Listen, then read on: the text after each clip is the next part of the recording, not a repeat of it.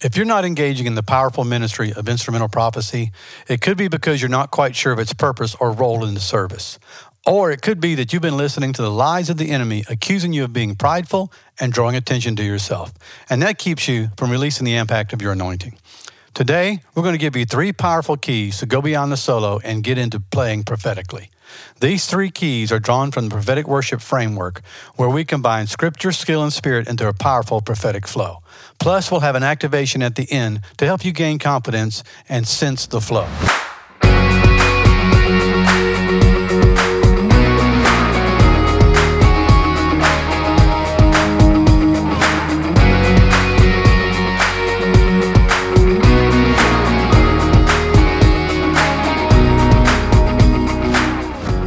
Welcome to the Prophetic Worship Leader Podcast, where we take the uncertainty out of leading prophetic worship so you can flow with confidence. I'm your host, Dean Mitchum, and I'm so grateful that you're joining me today. Please subscribe to our podcast at Apple Podcast or the Charisma Podcast Network or wherever you listen to podcasts. And like us on Facebook, follow us on Instagram, and subscribe to our YouTube channel. You can also support us on Patreon. Now, sound has always been a method of communication, and instruments have always been a tool of communication and ministry in the Bible. The trumpet has been used to sound warning, call to war, summon for meeting, as well as celebration. And the harp has always had a place in worship, warfare, and ministry. With sound being so important in regards to communication, why is it that we don't embrace this powerful ministry of instrumental prophecy more often? I believe there are at least two reasons that we don't. One is the lack of understanding, and the second is the lies of the enemy. The lack of understanding causes us to honestly ask the question of why would we just listen to someone play a solo? When worship is a participatory event, doesn't this cause disengagement? If it is overdone, it can cause disengagement. If its purpose has not been taught to the congregation, it can cause disengagement as well. When we understand the purpose of instrumental prophecy, we ask this question instead What is this person releasing or saying through their playing right now? You know, it could be healing, deliverance, victory, many other messages or ministry could occur at this time. Instrumental prophecy can minister to each individual believer in a different way, and every believer can receive ministry if they are expecting it. The lies of the devil are his ancient tools against the believer. The enemy knows the power of instrumental prophecy and he wants to stop it. He tries to stop it through accusations of pride and drawing attention to ourselves. And especially if you were really good at playing, you were really good at playing an instrument, you were accused of showing off. So many people, for fearing being prideful or drawing attention to themselves, have diminished the power of their gift and they're not using it. That's what we're going to defeat today the lies of the enemy and the lack of understanding. When I was a young man, people would tell me that my playing was so anointed, but I didn't quite understand it, but I did believe it.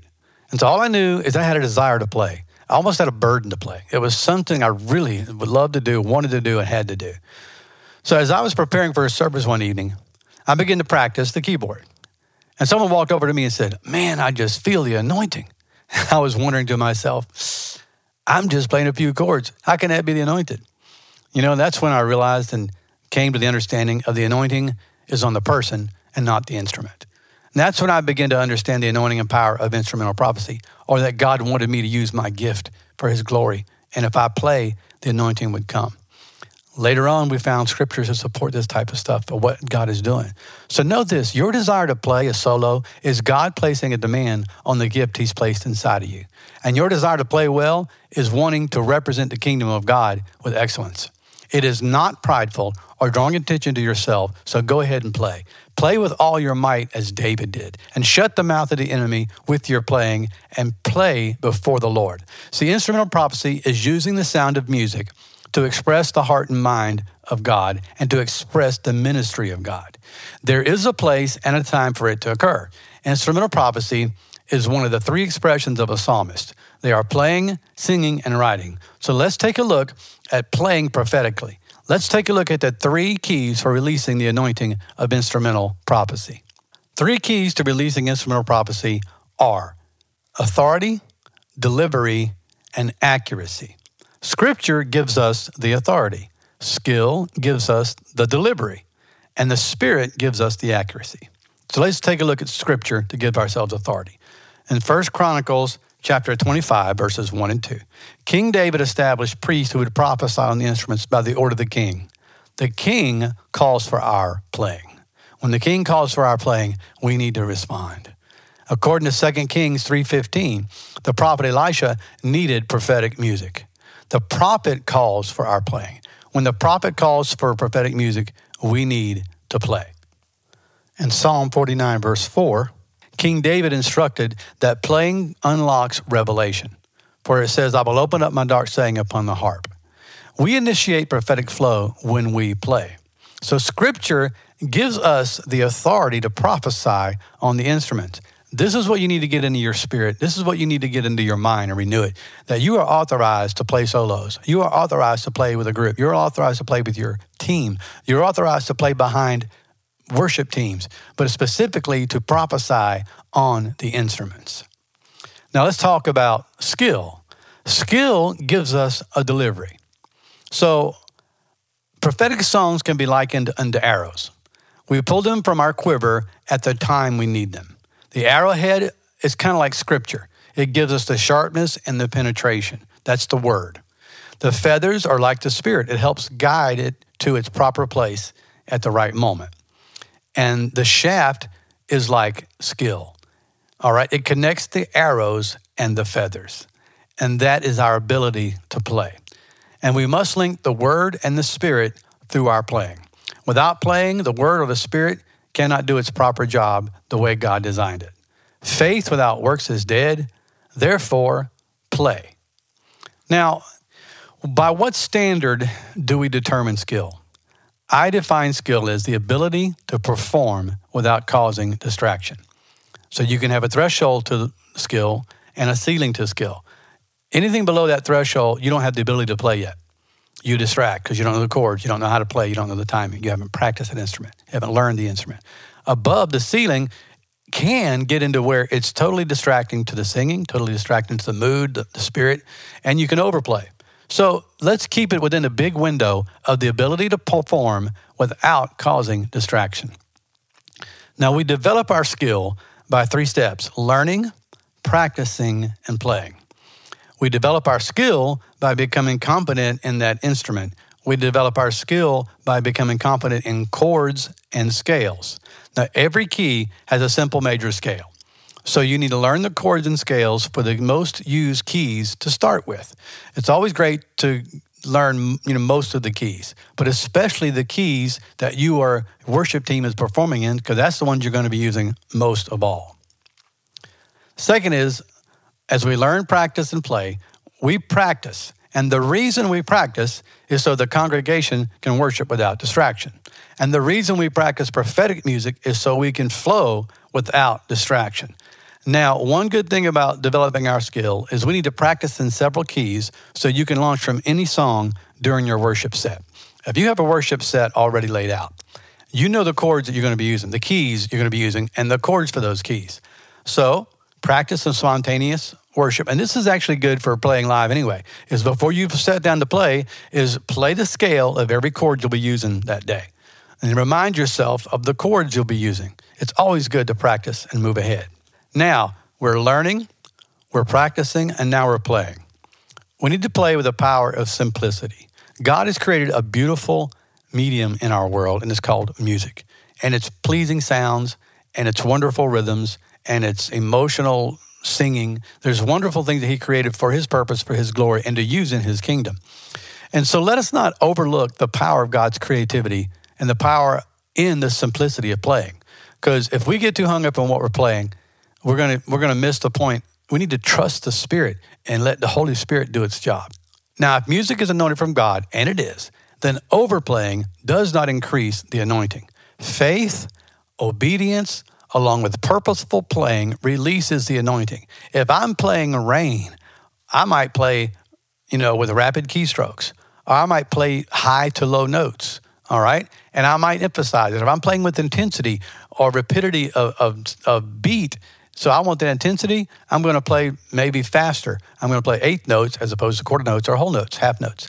So, with that being said, we need to trust the power of simplicity. So, I wanted you to just be at peace by trusting the Holy Spirit to do its job. If we're willing to play with simplicity and faith, it's easier for people to receive when we don't overdo it. So don't overdo it. Trust in the power of simplicity.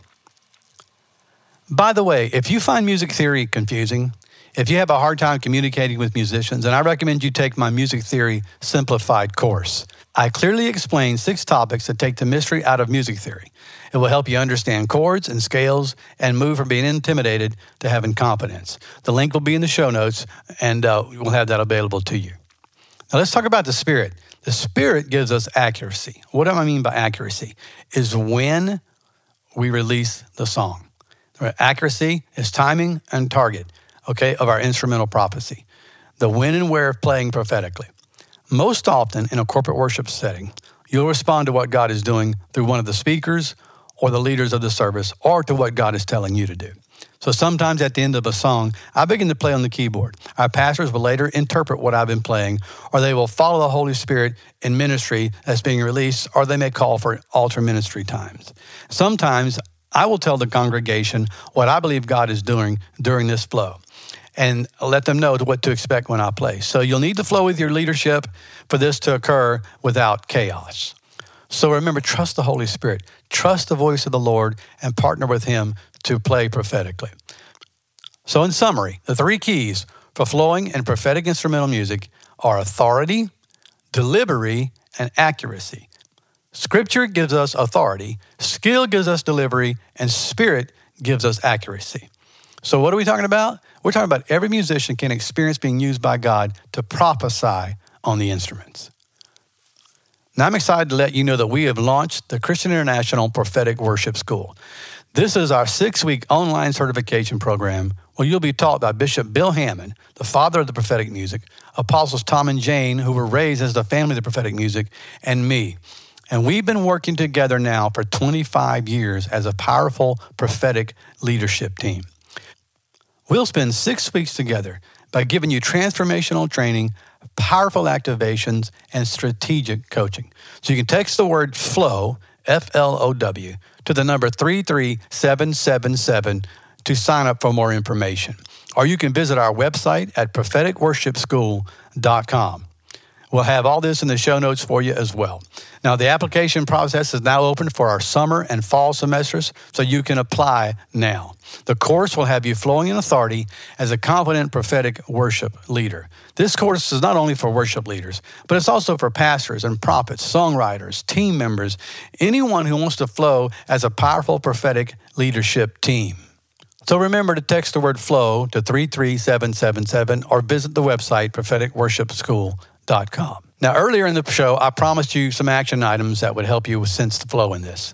So, here are four practices that you can do right away. They'll help you activate your faith, increase your confidence to sense what God is doing. The first one is called Play, Then Pray. If you've ever been to any Christian International prophetic training seminars, we say pray and get a thought from the throne. But here we're going to go something different. It's in the same vein, the same activation. I want you to play, then pray. What that looks like is you take a moment and simply play your instrument. Once you've played a few measures, stop and ask the Lord what is happening. Look to see, listen to hear, see what God is telling you, and you will find that God is speaking to you. Secondly, pray, then play. Before you play, ask the Lord what you are to release. Then play and release it. This is from Psalm 49, verse 4. I will open up my dark sanctum on the harp. Okay? I want you to do what's called play, then ask. This takes someone to help you, okay? So I want you to ask someone to listen to you play. After you play, ask them what they heard or received from your playing. You'll be amazed that God is speaking to somebody and He's ministering to people. The fourth activation or practice is this ask, then play. Ask someone to tell you what God is releasing, then play that release on your instrument. And remember to trust the Holy Spirit. Trust the Holy Spirit. So, in review, the three keys to releasing the anointing of instrumental prophecy are authority, delivery, and accuracy. Scripture gives you authority, skill gives you delivery, and the Spirit will guide you with accuracy. Now you know the purpose and role of prophetic playing and how to shut the mouth of the devil by playing. So play with all your might. Partner with God through music because every musician can experience being used by God. As we close out today, I want to ask you if you've ever been deeply and personally challenged to be the creative worship leader you're called to be. Do you know how to write the kind of songs that God wants you to write? Do you know how to lead prophetic worship? Do you know how to go deep with the gifts and develop the habits and practices that you need to reach your calling? Well, I want to challenge you to take a look at our creative worship leader coaching program. This is where I get with you in a deep level, one on one, six months coaching program to take you to a new level. Okay? We'll help you eliminate excuses, establish creative habits so you can experience divine fulfillment. And that is knowing that you have done what God wants you to do. Visit movementwriters.com to see our coaching program or find the link in your show notes to follow.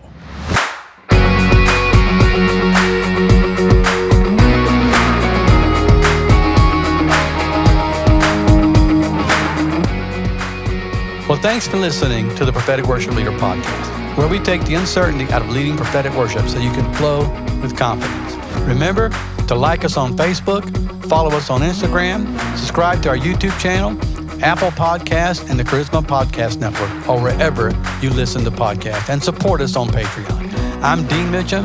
Thank you for listening today, and we will see you next week.